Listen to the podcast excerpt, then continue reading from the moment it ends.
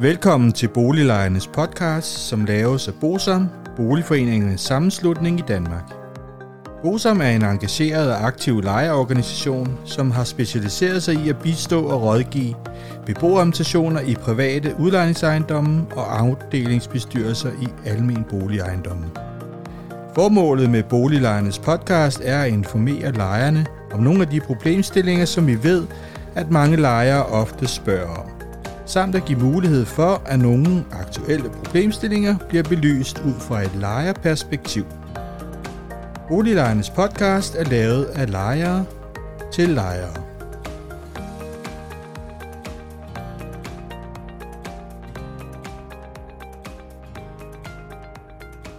Velkommen til Boliglejernes podcast. Mit navn er René Sur, og jeg arbejder i Bosom. I dag skal det handle om beboermutationens indsigelsesmuligheder, og det vi skal starte med at huske på, det er jo, at en beboermutation, de skal varetage lejernes interesser, og det er jo så også derfor, at det nogle gange er nødvendigt at lave en indsigelse mod en varsling på alle lejers vegne.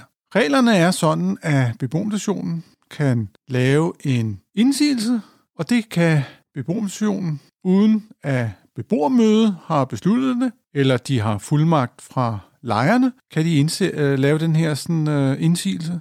Og det er jo simpelthen fordi, at man kan jo opfatte en beboermødestation som en tillidsmand for, for lejerne, og, og så skal de selvfølgelig have mulighed for det. Og det, som beboermødestationen kan lave indsigelse imod, det er varme- og vandregnskaber, skatteafgiftsvarslinger, iværksættelsesvarslinger, forbedringsforhøjelser og den omkostningsbestemte husleje. Det, man skal være opmærksom på, det er, at beboermutationen fra de modtager varslingen, så har de seks uger til at lave den her indsigelse. Det, der også er interessant, det er ved forbedringsforhøjelse og ved den omkostningsbestemte huslejeforhøjelse, så kan beboermutationen bede om supplerende oplysninger. Og det kan beboermutationen inden for tre uger fra varslingstidspunktet. Hvis man venter længere end tre uger, så har man ikke krav på at få supplerende oplysninger. Det, der er med supplerende oplysninger, det er, at hvis man nu forestiller sig, at man beder om supplerende oplysninger, og udlejer så at svare på de supplerende oplysninger, så fra det tidspunkt, hvor udlejer svarer på de supplerende oplysninger, så begynder en ny frist på 6 uger. Man har altså 6 uger fra, man modtager de supplerende oplysninger til at lave en indsigelse. Så er der jo nogen, der spørger, jamen, hvor længe skal vi vente på, at udlejer svarer? Udlejer skal sådan set svare inden for 6 uger fra varslingstidspunktet. Og det betyder, at hvis beboerstationen beder om supplerende oplysninger efter to uger, så har udlejer sådan set fire uger til at besvare de supplerende oplysninger. Hvis beboerstationen fremsætter ønske om supplerende oplysninger efter tre uger, jamen så har udlejer tre uger. Det skal være inden for den her seks ugers frist. Hvis nu udlejer, og det sker jo nogle gange, ikke svarer på de supplerende oplysninger, så er det sådan, at varsling faktisk er ugyldig. Det vil jo være påstanden i hvert fald. Og det, der skal man jo så øh, lave en indsigelse til huslejenævnet, hvor man så siger, jamen øh, kære huslejenævn, udlejer har ikke svaret på de supplerende oplysninger, så derfor mener vi, at den her varsling er ugyldig. Og det skal huslejenævnet så øh, forholde sig til. Når vi så ser på selve varslingen, det vil sige, nu har vi ligesom bedt om supplerende oplysninger, vi har fået svar, og den nye 6 ugers varsling er gået i gang, så laver beboermutationen så en indsigelse. Hvad sker der så? Jo, der sker der det, at udlejer så har 6 uger fra, at den her indsigelse foreligger, til at finde ud af, Jamen, vil jeg rette mig efter det, beboermutationen siger, eller vil jeg indbringe den for huslejenævnet? Det er de to muligheder, han har. Han kan ikke vælge ikke at gøre noget. Hvis vi siger, at han vælger ikke at gøre noget, så sker der det, at varslingen er ugyldig. Og så er det igen, ligesom med de supplerende oplysninger, så skal beboermutationen sådan set indbringe den for huslejenævnet og, og sige, kan huslejenævn, udlejer har ikke indbragt sagen, så derfor må vi anse den for ugyldig og så må huslejenævnet forholde sig til det. Grunden til, at det er godt at bede om supplerende oplysninger. Og det kan man ved forbedringsforholdelser og omkostningsbestemt øh, lejeforholdelser. Det er, at man kan lave en begrundet indsigelse. Lige præcis på forbedringsforholdelser og omkostningsbestemt lejeforholdelser er der faktisk ikke noget lovkrav om, at den skal være begrundet. Men ved varmeregnskaber, vandregnskaber, skatteafgiftsvarslinger, der skal de være begrundet. Det vil sige, ved de varslinger, der skal man komme med en begrundelse for, hvorfor at man mener, at varslingen er ugyldig. Det vil sige, hvis man nu får et varmeregnskab, så nytter det ikke noget, at man bare skriver, jamen øh, jeg synes, at varmeregnskabet er for højt. Det vil man så mere eller mindre afvise i, i huslejenævnet, den kommer der, fordi at man vil sige, at den er ubegrundet. Mens hvis man øh, siger, jeg mener, at varmeregnskabet er forkert, fordi at varmemålerne ikke har virket eller et eller andet, så begynder der at være en, øh, en begrundelse for, hvorfor man mener, at varmeregnskabet for eksempel var forkert.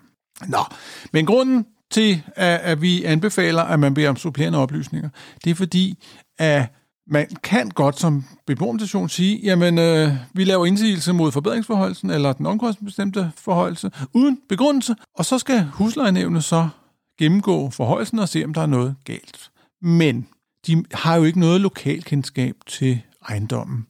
Og jeg har det jo lidt sådan med, at jeg har fortalt før, at jeg sidder i huslejenævnet, og der er det altså alt andet lige nemmere at forholde sig til, hvis man får lidt hjælp at sige, hvad er det, vi er utilfredse med? Det vil sige, hvis vi nu ser på en omkostningsbestemt lejeforholdelse for eksempel, at det, og, og man bare laver en indsigelse mod den og ikke andet, jamen så, øh, så skal man gennemgå det hele, og så ved man jo ikke helt, hvad det er, at beboerorganisationen er uenig i. Med, modsat, hvis beboerorganisationen siger, jamen øh, kan huslejenævn, eller kan udleje, vi er uenige i udgiften til rengøring for eksempel. Jamen så kan man jo tage fat i den, og så sige, jamen hvad er det så, beboerorganisationen er uenig i? Er det, at arbejdet ikke bliver udført, eller eller hvad er det, er det for dyrt, eller et eller andet. Så kan man ligesom få bedre forholde sig til, til, til den udgiftspost. Derudover, så er det også væsentligt, at man har altså mulighed for at indhente alternative tilbud på f.eks. rengøring og øh, forsikring er det typisk efter boligreguleringslovens paragraf 8 stykke 3. Og det vil jo så sige, at hvis man har indhentet supplerende oplysninger, og man har sørget for at for eksempel at spørge om, hvad for en hvad for et grundlag, hvor tit bliver der gjort rent, og alle de her sådan ting, så har man jo mulighed for at gå ud til et alternativt rengøringsselskab og sige, hvad skal I have for at lave det samme stykke arbejde? Fordi det er sådan, at beboermentationen har faktisk mulighed for at indhente alternative tilbud, og de skal matche, det vil sige, ydelsen skal svare til det, man havde i forvejen. Men hvad er billigere? Hvis det så er billigere, så skal udlejer enten vælge at tage det tilbud, eller nøjes med at opkræve det billigere tilbud. Han kan godt, altså med andre ord, godt beholde sin egen leverandør, men kan så bare ikke tage det fulde beløb, men kun det billigere tilbud. Det samme med forsikringer. Der er det også sådan, at hvis man kender forsikringsbetingelserne, og laver noget, får noget tilsvarende, og det er billigere, så kan man gøre, lave den samme øvelse. Og det kan jo være interessant, og især hvis det kan være nogen, der har en udlejer, der har nære forhold til et forsikringsselskab, det har vi også eksempler på. Der kan det måske være meget godt, hvis at, at få tjekket, om det er de rigtige priser. Og det er jo med til at holde huslejeniveauet nede, og det er jo godt for alle lejere. Der er jo ingen grund til at betale mere end højst nødvendigt. Her til sidst så vil jeg da selvfølgelig gerne komme med en opfordring til jer, der lytter. Husk at abonnere på vores podcast, og det gør I jo det sted, hvor I plejer at, at få vores podcast, og det vil jo bare betyde, at I får den, den nyeste udgave hver gang, at vi udsender en ny. Og det gør vi jo hver fredag. Det er bare så, I ikke går glip af, af noget. Det vil være synd. Det var det, jeg vil sige. Ha' det godt, og det har som sædvanligt været hyggeligt. Hej hej. Hvis du synes om Boliglejernes podcast, vil vi blive rigtig glade, hvis du deler episoden med dine venner, og måske giver os en anmeldelse og nogle stjerner i iTunes, så vi derved kan komme ud til mange flere lyttere. Oplysningerne i denne podcast er udtryk for vores opfattelse af retsstillingen på nuværende tidspunkt. Men husk, at retsstillingen kan have ændret sig, når du hører denne podcast, da der kan være kommet ny lovgivning eller praksis på området. Den videre er vigtigt at være opmærksom på, at gennemgangen i denne podcast alene har været overordnet for at give et overblik og derfor ikke kan regnes for en udtømmende gennemgang af emnet.